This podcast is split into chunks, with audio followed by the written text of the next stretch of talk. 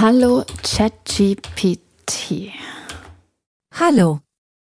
Wie kann ich Ihnen heute helfen? Schreibe mir eine Anmoderation für den Podcast Justice Baby. Das Thema KI und Gerechtigkeit. Die Zielgruppe Gen Y. Wir duzen unsere Hörerin, haben zwei Gäste. So. Punkt, bringen aktuelles Beispiel mit KI und Justiz und versuche kurze Sätze zu schreiben. Klar, kein Problem. Hi und herzlich willkommen zur neuen Folge von Justice, Baby, dem Podcast für Menschen, die sich für Recht und Gerechtigkeit interessieren. Wir haben heute zwei tolle Gästinnen dabei, die uns helfen werden, das Thema Key und Justiz zu beleuchten. Aber was hat Key eigentlich mit uns zu tun? Ganz einfach, Key wird immer mehr Teil unseres Lebens und beeinflusst auch die Gerichtsbarkeit. Wir wollen heute darüber sprechen, welche Auswirkungen das haben kann und wie wir sicherstellen können, dass wir auch in Zukunft fair behandelt werden. Ein aktuelles Beispiel dafür ist das umstrittene Risikobewertungssystem Kompass, das in den USA eingesetzt wird. Es wird behauptet, dass es unfaire Vorurteile verstärkt und somit die Ungleichheit in der Justiz verschärft. Aber ist das wirklich so? Das werden wir heute gemeinsam herausfinden. Fragen über Fragen und eigentlich wäre ich jetzt sehr überflüssig, aber ich hoffe, ihr habt ein bisschen mehr Spaß daran, mir zuzuhören als einer KI. Man kommt an ChatGPT und der Diskussion über die Vor- und Nachteile, aber auch die Gefahren von künstlicher Intelligenz ja gar nicht mehr vorbei. Deswegen nehmen wir heute mal die Möglichkeiten und den Einsatz von KI in der Justiz unter die Lupe und checken, wie die überhaupt geregelt ist. Dazu spreche ich mit Victoria Guerrero Santos von der Uni Münster und mit Laila Fetic von der Bertelsmann Stiftung. Mein Name ist Katrin Schön. Ihr hört Justice Baby, den Podcast zu Recht und Gerechtigkeit. Schön, dass ihr wieder reinhört.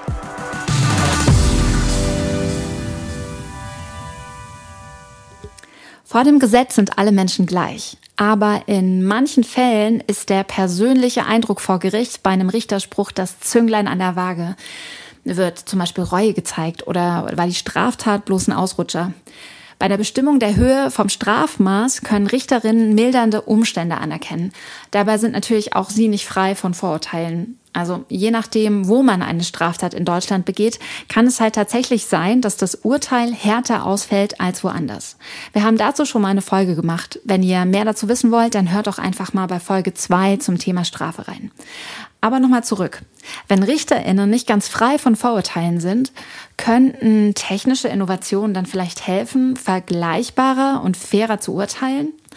Das will ich jetzt von Victoria Guijarro Santos wissen. Sie ist wissenschaftliche Mitarbeiterin am Lehrstuhl für internationales öffentliches Recht und internationalen Menschenrechtsschutz an der Uni Münster und forscht dort zum Einsatz von KI in Entscheidungsverfahren. Hallo Victoria, herzlich willkommen und schön, dass du da bist. Hallo, ich freue mich. Victoria, was ist für dich persönlich gerecht? Das ist eine sehr große Frage. Wenn ich sie in Bezug auf künstliche Intelligenz und Daten denke, dann wäre es für mich gerecht, dass wir in demokratischen Verfahren darüber entscheiden, wie wir mit Technologien leben wollen und nicht nur diejenigen, die zufällig Dateninfrastruktur in ihren Händen halten und die benutzen, um ohnehin schon marginalisierte Personen noch weiter an den gesellschaftlichen Rand zu drücken. Damit bist du direkt im Thema unserer heutigen Folge. Künstliche Intelligenz begegnet uns inzwischen ja echt überall in unserem Alltag. Also von, keine Ahnung, zielgerichteter Werbung auf Social Media über Spracherkennungssoftware bis hin zu Chatbots oder unserer Spotify-Playlist.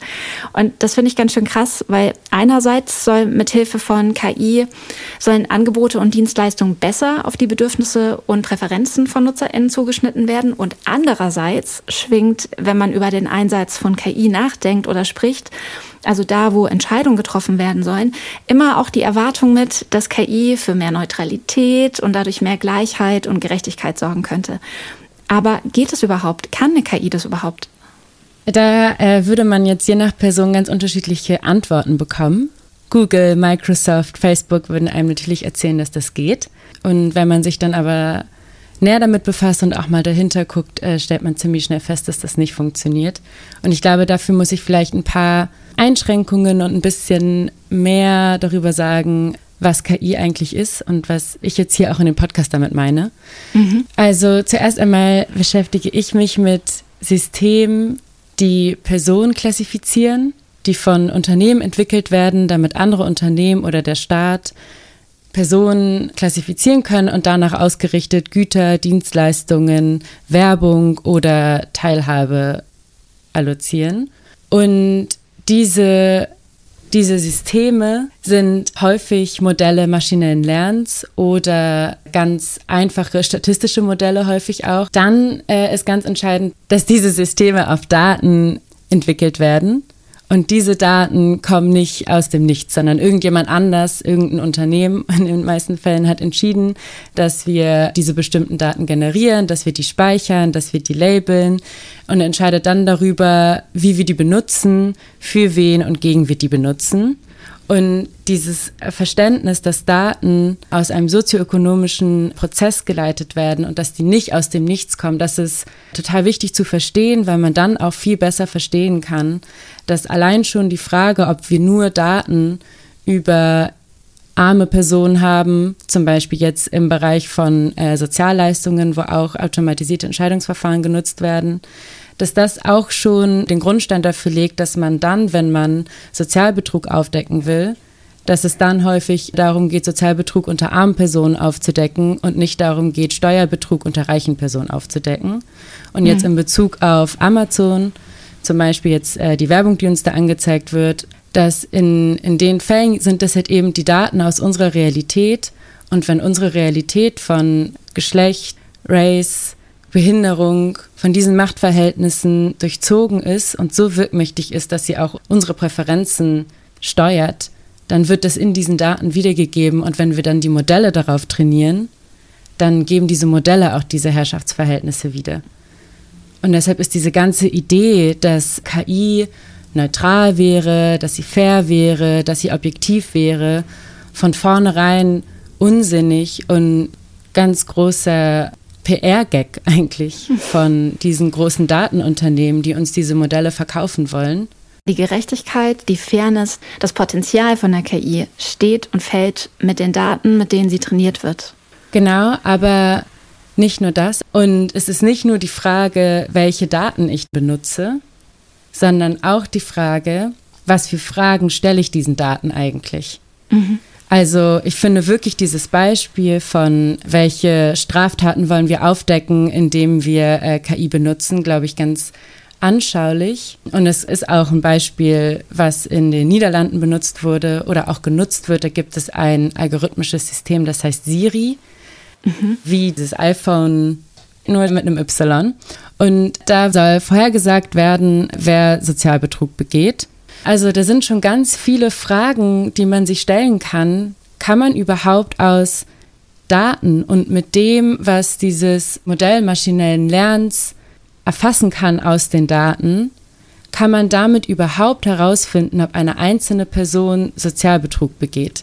Weil das, was diese Modelle machen und das, was sie in den Daten finden wollen, sind Muster, und zwar Muster in diesen vergangenen Daten über eine große Masse an Personen und das wird dann verwendet, um über Individuen in der Gegenwart eine Einzelentscheidung zu treffen, wo schon mal eine relativ große Lücke ist zwischen dem also, was wir von diesem System wollen und dem, was dieses System eigentlich kann.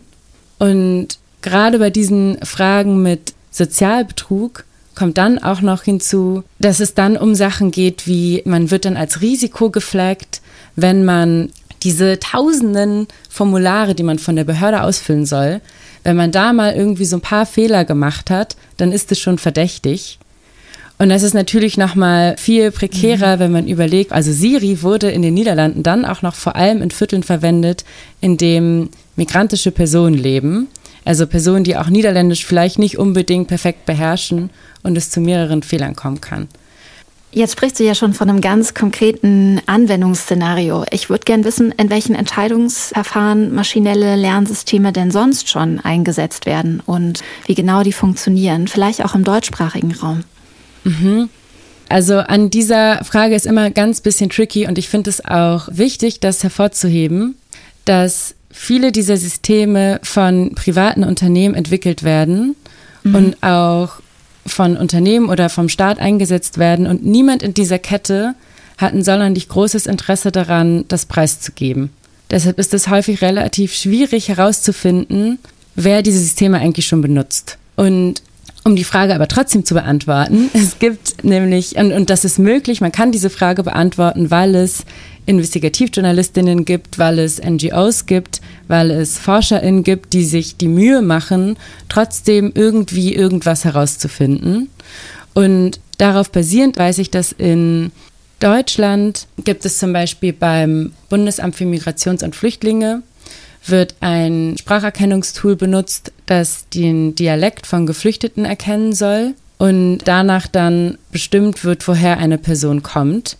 Und dabei ist dann das große Problem, dass dieses Spracherkennungssystem funktioniert nur, also hat eine statistische Genauigkeit von 80 Prozent.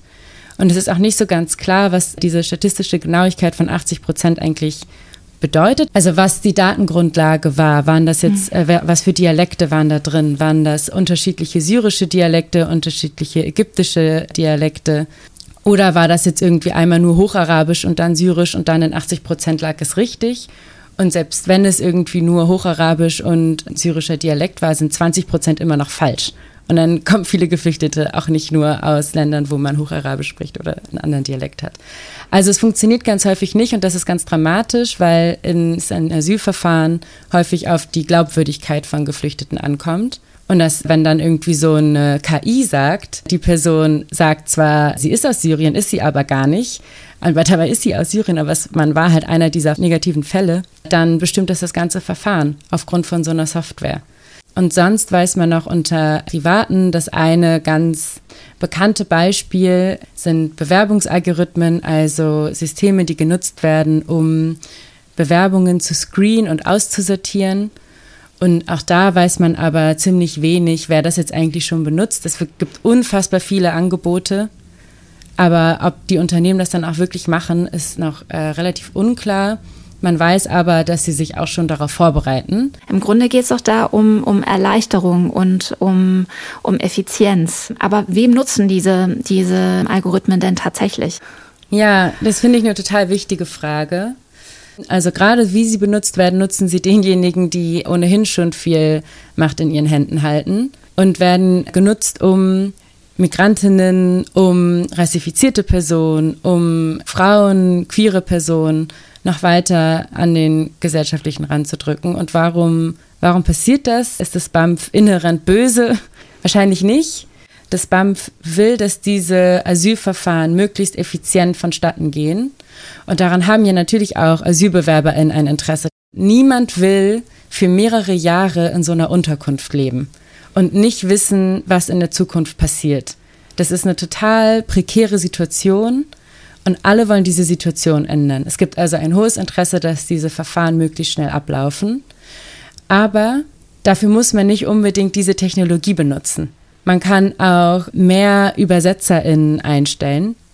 Es gibt auf jeden Fall viele andere Wege, anstatt einer Software, die in 20 Prozent der Fällen falsch liegt. Es gibt ähm, ja auch schon einige Einsatzbereiche von KI in Rechtsverfahren, also ob im Steuerrecht oder in so digitalen Vertragsbaukastensystemen oder eben bei Legal Chatbots. Die Algorithmisierung ist also voll im Gange, auch in der Justiz. Wir haben nämlich in Folge 2 gehört, dass es in Deutschland regionale Unterschiede gibt bei der Festlegung des Strafmaßes. Und ich, wäre es da nicht fairer, wenn eine KI die Urteilsfindung zumindest begleitet und RichterInnen in Frankfurt sagt, irgendwie wie RichterInnen im gleichen Fall oder in einem ähnlichen Fall in München oder Schleswig-Holstein geurteilt haben?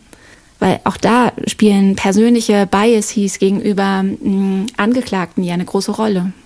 Ja, auf jeden Fall. Es gibt also das Bewusstsein, dass Entscheidungen unterschiedlich sind, dass sie den Eindruck erwecken und vielleicht auch sind, dass irgendwie willkürlich entschieden wird, dass es total darauf ankommt, welche Richterin jetzt vor einem sitzt, wo, also woher sie kommt, was für Biases hat sie, mhm. all diese Dinge. Und dann setzen wir jetzt wieder KI dazwischen und die löst dann das Problem für uns. Und ich glaube, man muss dann einfach wirklich sehr, sehr darauf achten, was für ein System man einsetzt und wofür man das einsetzt und wie sehr auch dann die Richterinnen trainiert werden, diese Systeme zu verstehen. Ich finde es toll, wenn algorithmische Systeme oder KI-Systeme genutzt werden, um Entscheidungsverfahren zu analysieren und dadurch zu begleiten. Und damit meine ich, dass zum Beispiel auch einfach mal diese ganzen Gerichtsurteile überhaupt in Daten übersetzt werden, also äh, Daten lesbar gemacht werden, dass sie dann ausgewertet werden können und dass wir dann auch überhaupt eine gute Grundlage haben, um zu sagen, passt auf, Kammer X in Gericht X, äh, ihr entscheidet häufig so und so, Kammer Y in Gericht Y entscheidet aber häufig so und so. Warum passiert das eigentlich? Warum entscheiden wir so unterschiedlich? Was sind unsere, was sind unsere Entscheidungsparameter für denselben Fall? Das fände ich super, wenn man algorithmische Systeme für sowas verwendet. Stattdessen, was jetzt passiert ist, aber auch angeleitet von diesem Effizienzparadigma, was wir ja vorhin angesprochen haben, mhm. auch Strafverfahren dauern Ewigkeiten. Auch da müssen Personen Ewigkeiten darauf warten, was überhaupt, also was jetzt in ihrer Zukunft passiert. Werden sie in Freiheit leben oder nicht? Was, wie viel Geld müssen sie bezahlen oder nicht? Werden sie bestraft oder nicht? All diese Dinge, all diese Verfahren dauern Ewigkeiten. Und auch da haben natürlich die Angeklagten ein Interesse, dass das schnell abläuft. Die Gerichte sind überlastet, also auch das soll jetzt erleichtert werden. Und dann wird jetzt einfach eine äh, Software implementiert, die dann eine Entscheidungshilfe macht, in dem Sinne, dass sie anzeigt, den RichterInnen anzeigt, ja oder nein. Oder Freiheitsstrafe so oder so hoch. Oder Schuld so oder so. Und mir fällt schwer, es anders zu sagen, aber das ist, äh, es ist einfach Quatsch. Was sie machen, so wie sie jetzt gerade verwendet werden, ist, Muster in den Daten über die Vergangenheit erkennen, über eine große Personengruppe und das wird dann auf den Individuum in der Gegenwart in der Einzelfallentscheidung genutzt. Und dadurch werden eben Stereotype und Muster auch auf diese, äh, diesem Individuum übergestülpt. Wie kann man sich denn jetzt äh, dagegen wehren, wenn man von einer falschen äh, Entscheidung durch eine künstliche Intelligenz betroffen ist? Wie ist die aktuelle Gesetzeslage in Deutschland, aber auch in der EU? Es gibt in der Datenschutzgrundverordnung eine, eine Norm, die grundsätzlich verbietet, dass automatisierte Entscheidungen getroffen werden, wenn sie eine hohe persönliche Relevanz haben. Formuliert ist jetzt mal ein bisschen anders, als es im Gesetz steht, aber mehr oder weniger ist es da drin. In Strafverfahren, Asylverfahren, Bewerbungsverfahren hat eine hohe äh, persönliche Relevanz. Aber dann müssen die Verfahren auch voll automatisiert sein.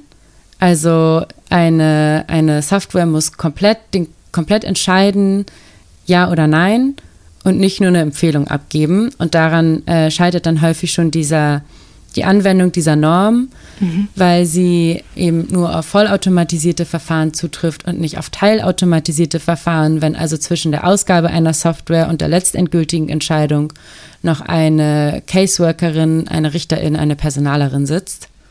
Und wenn es aber vollautomatisiert wäre, dann wäre die Regelung, dass man ein Recht auf den eigenen Standpunkt hat, was ich auch sehr kritisch finde, weil dann eine einzelne Person darlegen muss, ich bin ganz anders als die Norm, ich bin ganz anders als das Muster, was dieses algorithmische System in den Daten erkannt hat, was einmal, glaube ich, kaum jemanden überzeugen wird, zu also zu sagen, ich bin ganz anders als das, was diese super fancy AI gerade rausgespuckt hat. Deshalb finde ich diese DSGVO-Norm, selbst wenn sie auf diese Systeme anwendbar wäre, sehr kritisch.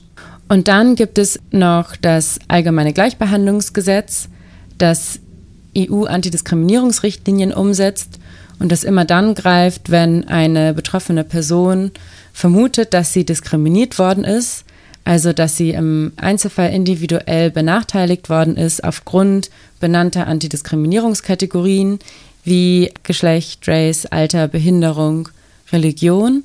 In den Fällen ist es dann so, ich muss überhaupt erstmal wissen, dass ich von einem algorithmischen System bewertet mhm. wurde. Ja. Da muss ich die Vermutung haben, dass ich diskriminiert worden bin. Also, dass ich aufgrund dieser benannten Kategorien individuell benachteiligt worden bin. Aber es reicht nicht nur, dass ich dieses Gefühl dafür habe, sondern ich muss auch ein Gericht davon überzeugen, dass ich vermute, diskriminiert worden zu sein. Also der Zugang zum Recht ist schon eine unfassbar hohe Hürde. Und wenn man dann diese Hürde aber geschafft hat, wenn man also einmal in, in diesem Gerichtsverfahren drin ist, dann haben die Gerichte in Deutschland die Tendenz, immer nur diesen Einzelfall zu behandeln und immer nur darüber zu sprechen, ob jetzt in dieser, in dieser Entscheidung, wo die Personalerin, also denken wir an den Bewerbungsalgorithmus, wo die Personalerin entscheiden musste, Bewerberin ja oder nein, ob sie in dem Moment auch von dieser Software angeleitet war und auch deswegen dann eine Entscheidung getroffen hat gegen die Bewerberin. Und dann kommt es wieder darauf an, ob diese Software, wie es dann im Machine Learning Forschung heißt, ob die ein Bias hatte oder nicht. Dann wird das ganze Ding mega technisch und kompliziert. und es geht dann nicht darum, ob, also so wie die äh, Gerichte das häufig auslegen, ob nicht überhaupt schon der Einsatz dieses algorithmischen Systems diskriminierend ist. Mhm. Und ob man deshalb das unterlassen sollte. Und dann gibt es jetzt auch noch den KI-Verordnungsentwurf der EU. Es gibt zum Beispiel eine Norm, die daran anschließt, dass ja in der DSGVO die Norm nur für vollautomatisierte Entscheidungen trifft. Und in der KI-Verordnung wird jetzt vorgeschlagen, dass auch bei, also bei allen Systemen, die KI gestützt sind, dass bei jeder dieser Entscheidungen immer irgendwie eine menschliche Aufsicht da ist und deshalb dann irgendwie auch erlaubt zu intervenieren, wenn also eine Betroffene meint, äh, ich bin anders, dann könnte sie das sagen und dann könnte aufgrund der KI-Verordnung auch die Nutzerin dieser KI dann intervenieren. Ich finde diese DSGVO-Norm insgesamt nicht sonderlich hilfreich, weil ich nicht glaube, dass das überzeugend ist und ich das auch problematisch finde, dass das Entscheidungsmuster an sich dadurch legitimierbar gemacht wird. Findest du KIs prinzipiell deswegen super kritisch oder findest du es eigentlich spannend, dass es diese Technologie gibt? Und was wünschst du dir für die Zukunft im Umgang mit KIs? Ich habe auch eine positive Einstellung gegenüber Technologien, auch wenn das nicht so anklang. Ich glaube, dass Technologien auch total viel Kreativität loslösen können. Also es gibt ja jetzt auch gerade diese ganzen Text-zu-Bild- KI-Systeme wie DALI oder äh, Stable Diffusion. Und es, also das macht auch total Spaß, das zu machen. Was einzugeben und dann kriegt man witzige Bilder, diese ganzen Sachen auszuprobieren. Ich finde auch, dass KI-Systeme super sinnvoll eingesetzt werden können. Wie ich das vorhin erwähnt hatte bei den Strafverfahren zum Beispiel, dass man mal die Entscheidungsmuster analysiert und dass man dann auch mal richtig auf einer richtigen evidenzbasierten Grundlage darüber spricht, was läuft hier eigentlich gerade falsch, finden wir das falsch oder nicht und das dann anfängt zu korrigieren und die Institution zu reformieren. Ich glaube, dass total viel Potenzial darin steckt, aber das passiert gerade nicht. So wie diese Daten jetzt gerade genutzt werden, werden sie eben viel häufiger dazu genutzt, um marginalisierte Personen weiter an den gesellschaftlichen Rand zu drücken, gar nicht beabsichtigt, aber eben dadurch, dass unsere Herrschaftsverhältnisse reproduziert werden. Ich finde es auch problematisch, dass diese Infrastruktur, die benötigt wird, um Daten zu generieren, um Daten zu speichern, um Daten zu labeln, dass die Infrastruktur in den Händen weniger privaten Unternehmen liegt, dass die Öffentlichkeit darauf gar keinen Zugriff hat dass wir gar nicht mitentscheiden, in was für Beziehungen wir mit Technologie eigentlich leben. Die einzige kleine Entscheidung, Möglichkeit, die wir haben, ist Cookies ja oder nein. Mhm. Und ich glaube, dass man das alles anders gestalten kann. Ich glaube, dass wir in einen Prozess eintreten sollten, in dem wir in der Öffentlichkeit viel offener darüber diskutieren, in was für Beziehungen wir mit welchen Technologien leben wollen, ob wir das überhaupt wollen Genau, also wenn ich frage, was mein Ausblick ist, dann hoffe ich, dass wir offener darüber reden und dass wir einen Weg finden, Technologien wie KI-Systeme so zu nutzen, dass sie sozial marginalisierte Personen vom gesellschaftlichen Rand loslösen, dass sie uns dadurch allen nützen und dass wir demokratisch darüber entscheiden. Vielen Dank für den Einblick in die rechtliche Dimension von KI in Entscheidungsverfahren und danke, dass du dir die Zeit genommen hast. Ja, sehr gerne. Vielen Dank für die Einladung.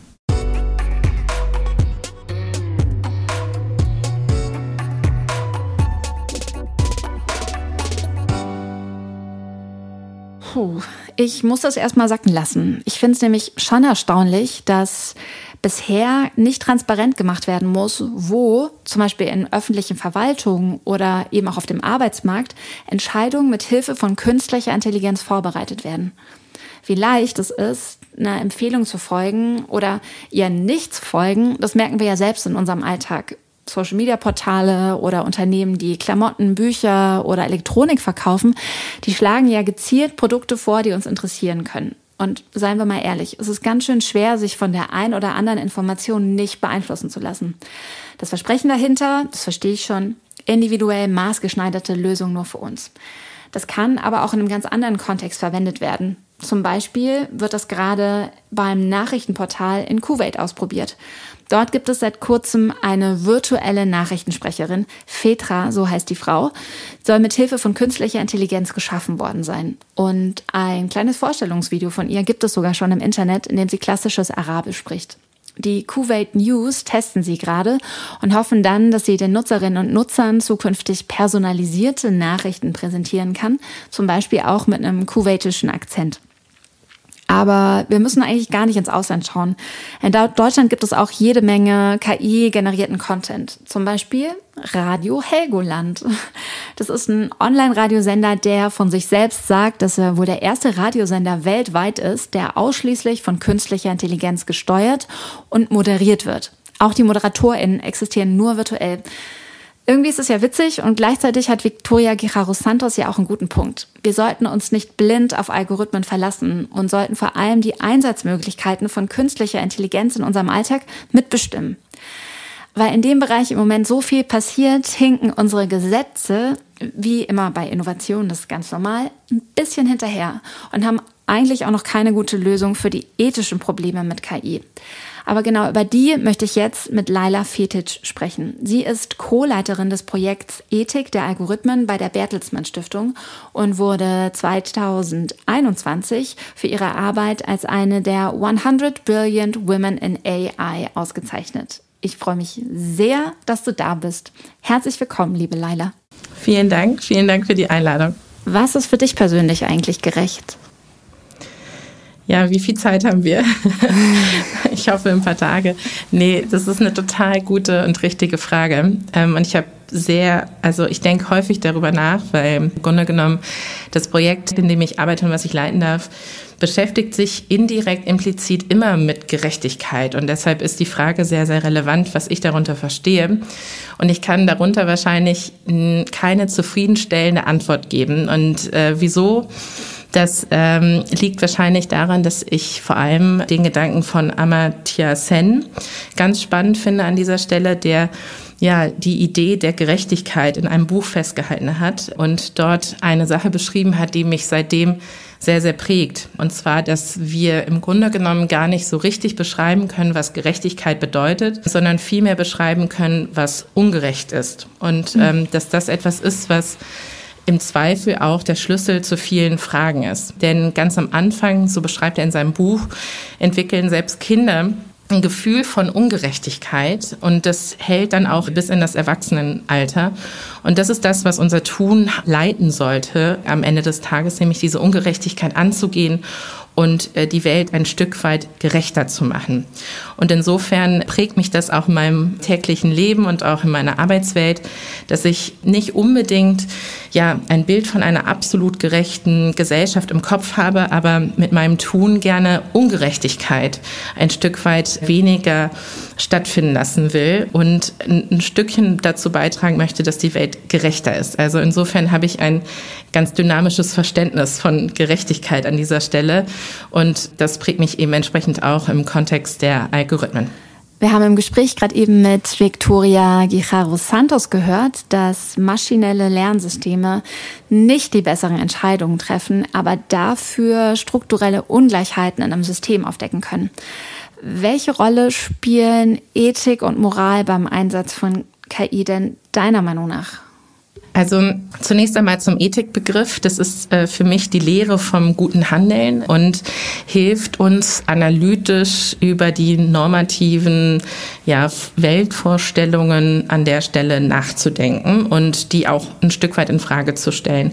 Moral wiederum beschreibt ja, das gute Handeln als solches und ist an der Stelle eben normativ, wenn man so möchte. Und im Kontext von algorithmischen Systemen ist Ethik ja nicht wegzudenken, weil algorithmische Entscheidungssysteme, so wie ich das bezeichne, ich spreche seltener von künstlicher Intelligenz, Algorithmische Entscheidungssysteme sind Werkzeuge, die wir nutzen, um unser Leben im besten Falle besser, leichter, schneller, vergnüglicher zu gestalten. Und dabei treffen wir implizit und explizit Annahmen darüber, was denn unser Leben besser, schöner, schneller macht. Und über diese Annahmen sollten wir sprechen, denn die sind mitunter nicht für alle gleich. Also insofern kann ich der Vorrednerin oder kann ich äh, Victoria nur zustimmen. Ja, Entscheidungs, algorithmische Entscheidungssysteme können Entscheidungsmuster ja, und Wertvorstellungen aufdecken, aber immer nur dann, wenn wir diese Systeme, diese Werkzeuge auch ganz bewusst entwickeln und einsetzen. Und in der Praxis ist das manchmal eben nicht der Fall. Und das wiederum führt zu ja, der Reproduktion von sozialer Ungleichheit, von Vorurteilen und damit können mitunter Menschen systematisch diskriminiert oder auch ausgebeutet werden. Wie müssen ethische Regeln denn gebaut sein oder, oder konstruiert sein für den Einsatz von algorithmischen Entscheidungssystemen, wie du es jetzt genannt hast, um genau sowas zu vermeiden? Im besten Falle entwickeln wir Regeln, die nicht für die Systeme, sondern vor allem für die Menschen gelten. Denn mhm. was ich häufig in der Diskussion erlebe, und deswegen sprechen wir auch nicht mehr von Ethik der Algorithmen, was ich häufig erlebe, ist, dass diesen Systemen ein Stück weit Verantwortung unterstellt wird, die diese Systeme nicht übernehmen können. Denn am Ende kann nur der Mensch für sein Handeln oder für, für das Handeln insgesamt verantwortlich sein. Und dazu gehört auch das Entwickeln technologischer Innovation.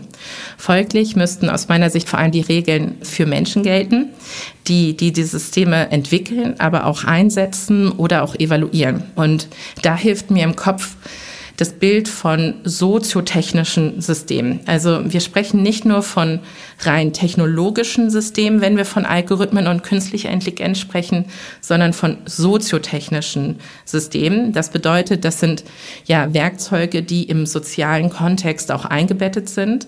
Und wenn wir den größeren sozialen Kontext von Algorithmen mit einbeziehen, dann müssen wir Regeln gestalten, die von Anfang an die Entwicklung mit begleiten und auch den sozialen Kontext dabei mit vor Augen halten, ähm, um vom Abstrakten ein bisschen wegzukommen und konkreter zu werden, weil auch das treibt meine Arbeit oder unsere Arbeit bei der Bertelsmann Stiftung an.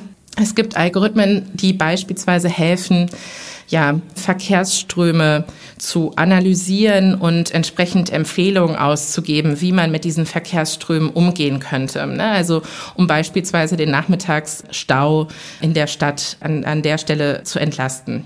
So, das hat einen großen sozialen Impact, denn wenn ich im Stau bin mit dem Auto, dann bin ich genervt. Wenn der Stau gerade da ist, wo eine Spielstraße ist oder eine Fahrradstraße ist, dann hat das auch einen Einfluss darauf, wie Menschen zusammenleben. Und wenn wir solche Systeme entwickeln, dann müssen wir ganz am Anfang uns Gedanken darüber machen, wofür wollen wir denn dieses System eigentlich nutzen? Mhm. Und insofern ist so, mit dem ersten Gedanken für die Entwicklung eines solchen Systems eine Regel wichtig, wie beispielsweise, dass man transparent darüber redet, wieso, weshalb, warum entwickeln wir an dieser Stelle. Also mein, mein Ziel ist es im Grunde genommen, dass wenn wir technologische Innovationen entwickeln, wir uns von Anfang an darüber Gedanken machen, was hat es für gesellschaftliche Implikationen, wo könnten wir bestimmte ethische Fragestellungen aufkommen lassen und wie müssten diese dann auch breit diskutiert werden. Jetzt bist du ja schon mittendrin im Thema Regeln und Regulierung und das bringt mich zu dem Punkt, den ich unbedingt mit dir besprechen möchte, denn du hast ja im Grunde ein Regelwerk für den Einsatz von Algorithmen entwickelt, die sogenannten Ergo Rules. Das sind ja ethische Gestaltungsprinzipien für KIs in Unternehmen beziehungsweise maschinelle Lernsysteme in Unternehmen. Was gehört da alles zu diesen Regeln dazu und welche Regeln müssen beachtet werden, wenn man eben maschinelle Lernsysteme entwickelt. Ich war nicht alleine bei dieser Entwicklung. Ähm, es waren über 500 ja, Expertinnen beteiligt an der Entwicklung der Algo-Rules. Und mit den Algo-Rules sind wir damit dann auch nicht alleine, weil selbst die Europäische Kommission sich in einer High-Level Expert Group Gedanken mhm. dazu gemacht hat, welche ethischen Prinzipien wichtig wären für die Entwicklung solcher Systeme. Und mh, die Algorules sind trotzdem ein Stück weit anders als die meisten ja, Ethikregelwerke an der Stelle, weil im Grunde genommen kommen wir ohne Ethik aus. Und das verwirrt oder irritiert erstmal. Diese neuen Gestaltungsprinzipien sind aber ganz bewusst nicht ethisch oder geben moralische Normen vor. Wir haben nämlich in dem Entwicklungsprozess gemerkt, uns geht es nicht darum zu sagen, wann ist ein algorithmisches System gut oder schlecht. Das können wir von außen gar nicht beurteilen. Wir möchten aber, dass im Entwicklungsprozess und im Einsatzprozess die beteiligten Personen die richtigen Fragen stellen, um über ethische und gesellschaftliche Dimensionen ihrer Arbeit nachzudenken. Das klingt auch wieder abstrakt. Ich mache es mal konkret. Mhm. Die erste Algo-Rules ist das Thema Kompetenzen aufbauen.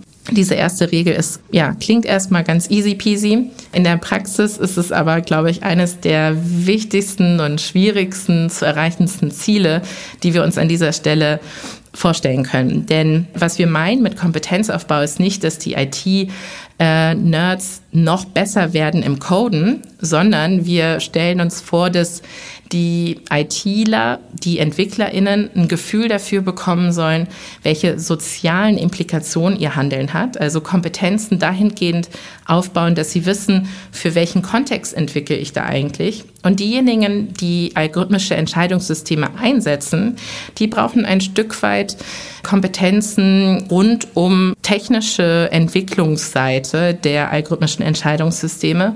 Und sie müssen auch Kompetenzen aufbauen, um die Entscheidungssysteme gut zu kommunizieren, einordnen zu können und entsprechend die Prognosen, die beispielsweise so ein Entscheidungssystem mitgibt, gut interpretieren zu können. Und das ist eine der Regeln. Gleichzeitig ähm, werden ja die meisten algorithmischen Werkzeuge von Privatunternehmen entwickelt, die ja auch erstmal ein monetäres Interesse daran haben, dass ihre Werkzeuge äh, gekauft, genutzt werden und da ethische Fragestellungen oder soziale Fragestellungen nicht unbedingt im Vordergrund stehen. Wie geht man mit dieser Diskrepanz um? Natürlich ist äh, die Fragestellung, was ist der Anreiz für Unternehmen, solche ja, zusätzlichen Regeln zu befolgen, total wichtig. Und teilweise ist diese Frage noch nicht ganz beantwortet. Aber vielleicht ein, ein Einblick in, in die aktuelle Lage. Ich glaube, für uns NutzerInnen, KonsumentInnen wird immer deutlicher, dass solche Systeme nicht neutral sind, dass solche Systeme auch mit Gefahren und Risiken einhergehen. Und deshalb wächst ein Stück weit der Druck für Unternehmen entsprechend nachweisen zu können, wir nehmen diese Sorgen ernst und wir entwickeln aktuell unsere Systeme unter besonderen Qualitätsansprüchen. Und insofern glaube ich, dass wir, also dass es durchaus einen Druck der Konsumentinnen und Nutzerinnen gibt, der wiederum dann überzeugend auf Unternehmen wirkt. Und gleichzeitig sehe ich auch, dass viele Unternehmen das Thema sehr, sehr ernst nehmen, um sich ja besser behaupten zu können im Markt der vielen Anwendungen und auch in einem Markt, der von Monopolunternehmen geprägt ist. Viele Unternehmen, die algorithmische Entscheidungssysteme entwickeln, die wir häufig nutzen, also gerade im Kontext sozialer Plattformen, kommen nicht aus Deutschland oder nicht aus Europa und insofern ist es fast so ein Verkaufsargument für europäische Unternehmen, hier mit besonders großen Wert, also intensiven Wertvorstellungen auch voranzuschreiten. Nichtsdestotrotz gibt es auch Unternehmen, die das nicht ganz so ernst nehmen und die glücklicherweise jetzt aber einen Anreiz bekommen, der nicht ganz freiwillig daherkommt, nämlich durch die KI-Verordnung, die auf europäischer Ebene gerade diskutiert wird, die im Grunde genommen unwilligen Unternehmen auch ein Stück weit die Verantwortung aufdrängt, indem sie regulativ entsprechend Maßgaben vorgibt. Aber am Ende kann auch das selbst nicht ausreichen. Denn wenn ein Unternehmen so ein System entwickelt und es dann aber von Organisationen oder Menschen eingesetzt wird, die sich nicht der Risiken und der verschiedenen Aspekte eines richtigen Einsatzes bewusst sind, kann auch dann viel schieflaufen. Also insofern hier nochmal mein Appell, ich nenne das immer KI-Lebenszyklus, den gesamten Lebenszyklus im Kopf zu behalten. Und die Entwicklung eines solchen Systems, die ist eine total wichtige Komponente. Die Anwendung eines solchen KI-Systems ist aber fast genauso wichtig. Und da wissen wir, dass wir Menschen oftmals richtig große Fehler machen. Also, weil wir eben nicht die rational denkenden Wesen sind, von denen wir gerne hätten, dass wir es wären, sondern Entscheidungen auf Basis von Biases, also Verzerrungen im Kopf treffen. Mhm. Und selbst bei der Unterstützung durch Algorithmen werden wir ein Stück weit von diesen Biases gelenkt und treffen teilweise auch trotz automatischer Unterstützung die falschen Entscheidungen. Also insofern, es gibt viele Momente, wo es, wo es schieflaufen kann. Gleichzeitig bleibe ich da optimistisch, weil die Sensibilisierung und die Aufmerksamkeit gerade so groß ist für die potenziellen Gefahren, dass ich glaube, dass wir da ja zu einem guten, zum guten Ende kommen. Was sind denn die inhaltlichen Eckpfeiler von der europäischen KI-Verordnung? Könntest du da noch mal ins Detail gehen? Also die KI-Verordnung beschäftigt sich allgemein grundsätzlich mit der Entwicklung und dem Einsatz von KI-Systemen, weil wir gesehen haben, dass es bestimmte Gefahren und Risiken immer wieder auftauchen, unabhängig der konkreten Anwendung. Wir sehen, dass algorithmische Entscheidungssysteme ja technisch fehlerhaft sein können und in der konkreten Anwendung dadurch zu Gefahren führen. Wir sehen, dass äh, die, also auch ethische Fehler oder Diskriminierung auftauchen können. Beispielsweise werden bestimmte Nutzerinnengruppen diskriminiert oder deren Belange nicht ausreichend in der Entwicklung der Systeme mit einbezogen. Also beispielsweise bei Gesichtserkennungstechnologien. Also solche Systeme sind nicht fehlerfrei. Wir wissen von vor allem äh, Person oder People of Color ähm, äh, aus den äh, Staaten, die wissenschaftlich dazu gearbeitet haben, dass solche Systeme die Gesichter von schwarzen Frauen nicht gut oder nicht gleich gut erkennen. Und insofern ähm, sind diese Gesichtserkennungstechnologien, ja, diskriminieren die bestimmte Bevölkerungsgruppen oder bestimmte Merkmale ganz besonders. Und das kann mir als Einzelperson teilweise dann nicht auffallen, weshalb es wichtig ist, dass wir eine Regulierung haben, die grundsätzlich darauf, dafür Sorge trägt, dass solche ja, großen grundsätzlichen Fehler auch adressiert werden. Und dafür ist die KI-Verordnung da. Und was sie macht, ist, die Unternehmen zu verpflichten, bestimmte Anforderungen zu treffen klingt total abstrakt, ich mache es mal deutlich. Also wenn ein System ein besonders großes Risiko ja, mit sich bringt, beispielsweise weil es in dem Personal-Recruiting-Kontext eingesetzt wird, mhm. dann muss das Unternehmen, was äh, diese Systeme entwickelt und das Unternehmen, was solche Systeme einsetzt, dafür Sorge tragen, dass die Anforderungen, die wir in der KI-Verordnung haben, auch erfüllt werden. Da sind dann Anforderungen beispielsweise der Transparenz da. Das heißt, man muss darüber informieren, dass das System eingesetzt wird, dass äh, diese Systeme unter menschlicher Aufsicht sozusagen ihr ähm, Werk tun können. Und im Grunde genommen soll das dann entsprechend absichern, dass in besonders risikohaften Bereichen solche Systeme Entscheidungen treffen oder Entscheidungen vorbereiten, die wir ja also einfach nicht ungesehen haben wollen. Trotzdem gibt die aktuelle KI-Verordnung auch schon, weist die schon ein paar Lücken auf, denn die große Frage wird es natürlich sein, was verstehen wir eigentlich unter KI?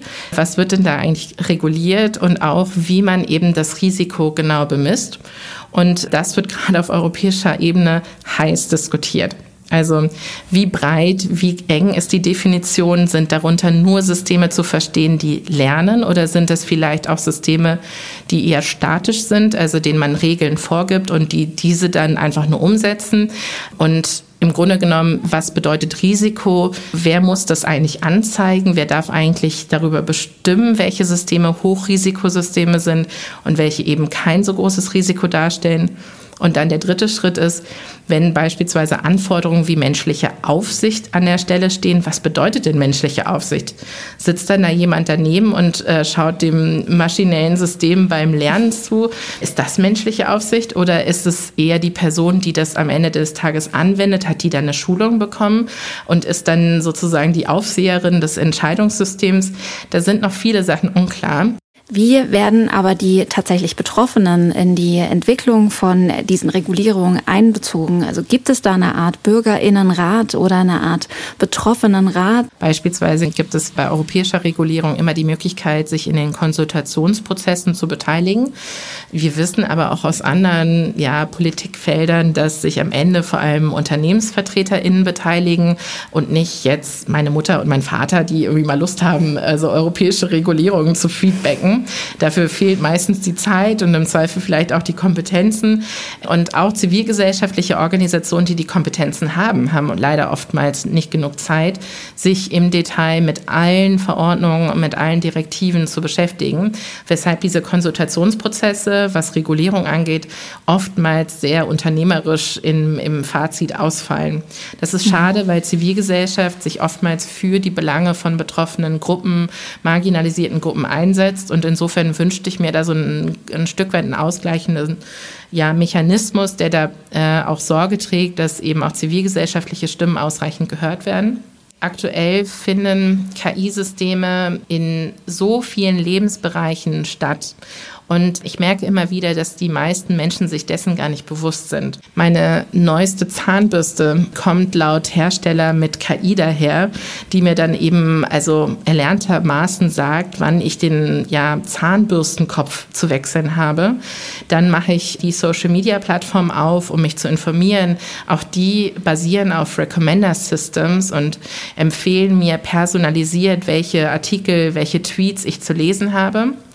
Dann gebe ich meistens ein, wie der schnellste Weg zur Arbeit ist und nutze Google Maps, also Navigationssysteme. Auch die basieren auf algorithmischen Entscheidungssystemen und errechnen mir die schnellste Route. Da könnte man beispielsweise auch Algorithmen einsetzen, die einem die schönste Route äh, ausrechnen oder eine, die mit besonders viel Sonnenstrahlen daherkommt. Aber das äh, zeigt einfach nochmal, ne, auch da sind algorithmische Entscheidungssysteme da, um unser Leben im besten Falle zu verbessern. Und ähm, deshalb ist es eigentlich so wichtig, dass diese Anwendungen nicht an den AnwenderInnen vorbei entwickelt werden. Und in der Regel investieren Unternehmen auch in User Experience Tests und so weiter. Was dabei aber häufig passiert ist, dass diese Unternehmen oftmals eine stereotypische Vorstellung von Menschen haben. Und ähm, wenn ich jetzt gerade an den äh, Global North denke, also an Europa und Amerika, dann sind das oftmals so Vorstellungen von so einem weißen Cis-Mann ab 40 plus, der dann die Anwendung nutzt. Und also als junge Frau mit Migrationshintergrund ist das jetzt nicht der beste Ankerpunkt für mein Nutzungsverhalten. Und das wiederum verpassen einige Unternehmen leider Gottes. Und deshalb ähm, sind diese Anwendungen teilweise an dem Nutzerinneninteresse vorbei. Seit dem 1. Januar 2023 dürfen selbstfahrende Autos bis zu 130 Kilometer pro Stunde auf deutschen Autobahnen fahren. Das Gesetz ist schon da, bisher ist aber noch kein einziges Auto dafür zugelassen. Aber eine dringende Frage gibt es ja schon noch. Und zwar angenommen, es passiert ein Unfall. Wer übernimmt dann denn die Verantwortung? Und das ist eine Frage, die sehr spannend ist und wahrscheinlich auch sehr häufig gestellt wird, weil das autonome Fahren so schön greifbar macht, was eben maschinelles Lernen ermöglicht.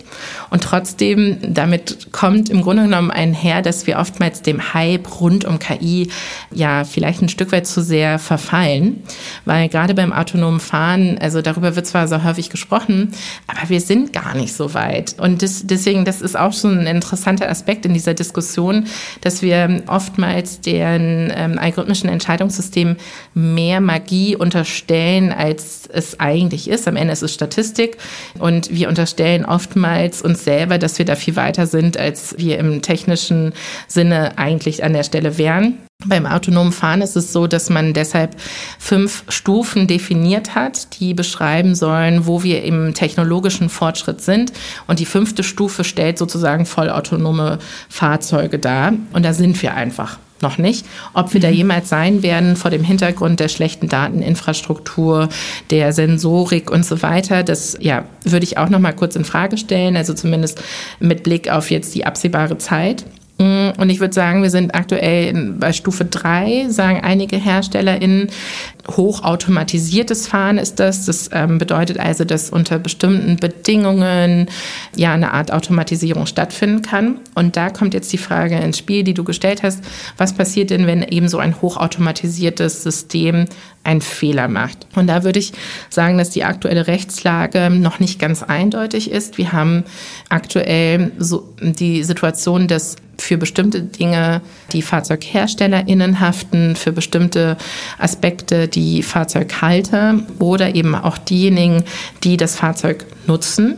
Ähm, mhm. Und das würde auch in diesem Fall zur Anwendung finden. Das bedeutet also, sobald ein System einen Fehler macht, würde ein Stück weit, würde überprüft werden müssen, ob die HerstellerInnen alle Sicherheitsvorstellungen umgesetzt haben, die sie aktuell umzusetzen haben. Und dann würde man sich eben anschauen, was der Fahrzeughalter oder die Halterin und die Nutzenden im, im Grunde genommen unternommen haben, um den Unfall zu verhindern oder was entsprechend die ja, kausalen Zusammenhänge waren des Unfalls. Das heißt, am Ende auch hier nicht so richtig viel Neues. Am Ende haften Menschen. Und diejenigen, die die Systeme nutzen, sind nicht völlig von ihrem, ja, von ihrer Verantwortung befreit. Das heißt, sie müssen sich entsprechend auch mit den Grenzen und Möglichkeiten eines technischen Systems vertraut machen. Das heißt nicht, dass alle FahrzeughalterInnen jetzt verstehen müssen, wie der Motor funktioniert und auch nicht, wie das KI-System funktioniert, aber sie müssen halt wissen, wie sie diese Systeme steuern, wann sie eingreifen müssen und wann es eben auch bestimmte Grenzen gibt, die man nicht überschreiten sollte. Und insofern, also die Antwort ist, am Ende haftet der Mensch. Ein Stück weit werden das wahrscheinlich auch die Herstellerinnen tun müssen. Das wird aber eben auch, gerade weil das Thema so neu ist, auf europäischer Ebene diskutiert. Werfen wir doch nochmal gemeinsam einen Blick in die Zukunft. Wie stellst du dir den Einsatz von KI für und mit den Menschen, für die sie gemacht wird, im Idealfall vor? Was wünschst du dir? Im Idealfall hätte ich wahrscheinlich meinen Job gar nicht mehr, weil dann müsste ich nämlich nicht mehr über die gesellschaftlichen Implikationen von KI oder algorithmischen Entscheidungssystemen sprechen, weil wir alle verstanden haben, dass das einfach nur technologische Werkzeuge sind und technologische Werkzeuge eben ganz viel Potenzial auch haben, uns unser Leben einfacher zu machen, schöner zu gestalten, aber eben auch nicht ganz umsonst sind. Das heißt also, die Entwicklung kostet Geld, kostet Kraft und Energie, ähm, so zu voranzutreiben, dass sie unseren Wünschen und unseren Bedürfnissen am besten und am ehesten entspricht. Und dann braucht es Menschen wie mich nicht mehr, die äh, darauf hinweisen, dass eben diese technologischen Mittel nur so gut sind wie die Menschen, die sie entwickeln und einsetzen. Das wäre mein Traum. Und wenn ich da noch zusätzlich was zu träumen dürfte, dann nicht mehr, dass wir so grundsätzlich so auf technologische Hypes aufspringen. ChatGPT ist ein großes Stichwort gerade. Selbst meine Mutter mhm. spricht mich drauf an, die sonst mit Technik nicht so viel am Hut hat. Und da wünschte ich mir so ein bisschen eine aufgeklärtere Haltung zu. Also, dass wir nicht jedes Mal ganz doll erschrocken sind, dass da etwas technologisch Neues kommt, weil oftmals sind es richtig tolle, lebenshelfende Systeme, die man einfach nur richtig gut zu nutzen wissen muss. Und das ist ja mein Wunsch, dass wir die KI-Systeme als intelligentere Hammer nutzen und wenn wir uns auf die Finger hauen, nicht den Hammer anschreien, sondern im Zweifel besser darüber nachdenken, wie wir den Hammer künftig nutzen wollen. Vielen Dank für deinen Einblick und das Gespräch, liebe Leila. Jetzt haben wir vieles über künstliche Intelligenz, Algorithmen und maschinelles Lernen gehört. Es macht total viel Spaß, damit rumzuspielen, aber KI kann eben auch gefährlich werden, wenn wir uns komplett auf sie verlassen was ist wahr und was ist echt? Das ist gar nicht mehr so leicht zu beantworten. Zum Beispiel, wenn durch den Einsatz von KI unechte Fotos mit echten Menschen generiert werden. Ihr habt sicher das gefakte Bild von Papst Franziskus mit der dicken Balenciaga Downjacke auf dem Schirm oder, oder andere Deepfakes, wie das Video von Bundeskanzler Olaf Scholz, dem ProgrammiererInnen Worte aus einem russischen Actionfilm in den Mund gelegt haben.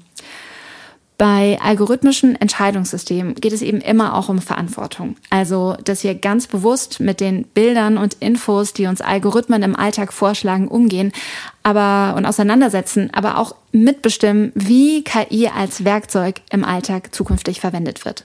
Was sagt ihr denn zum Einsatz von KI? Gerade nach dieser Folge. Habt ihr mit Hilfe von künstlichen Intelligenzen schon mal eine Entscheidung getroffen oder andersrum gespielt?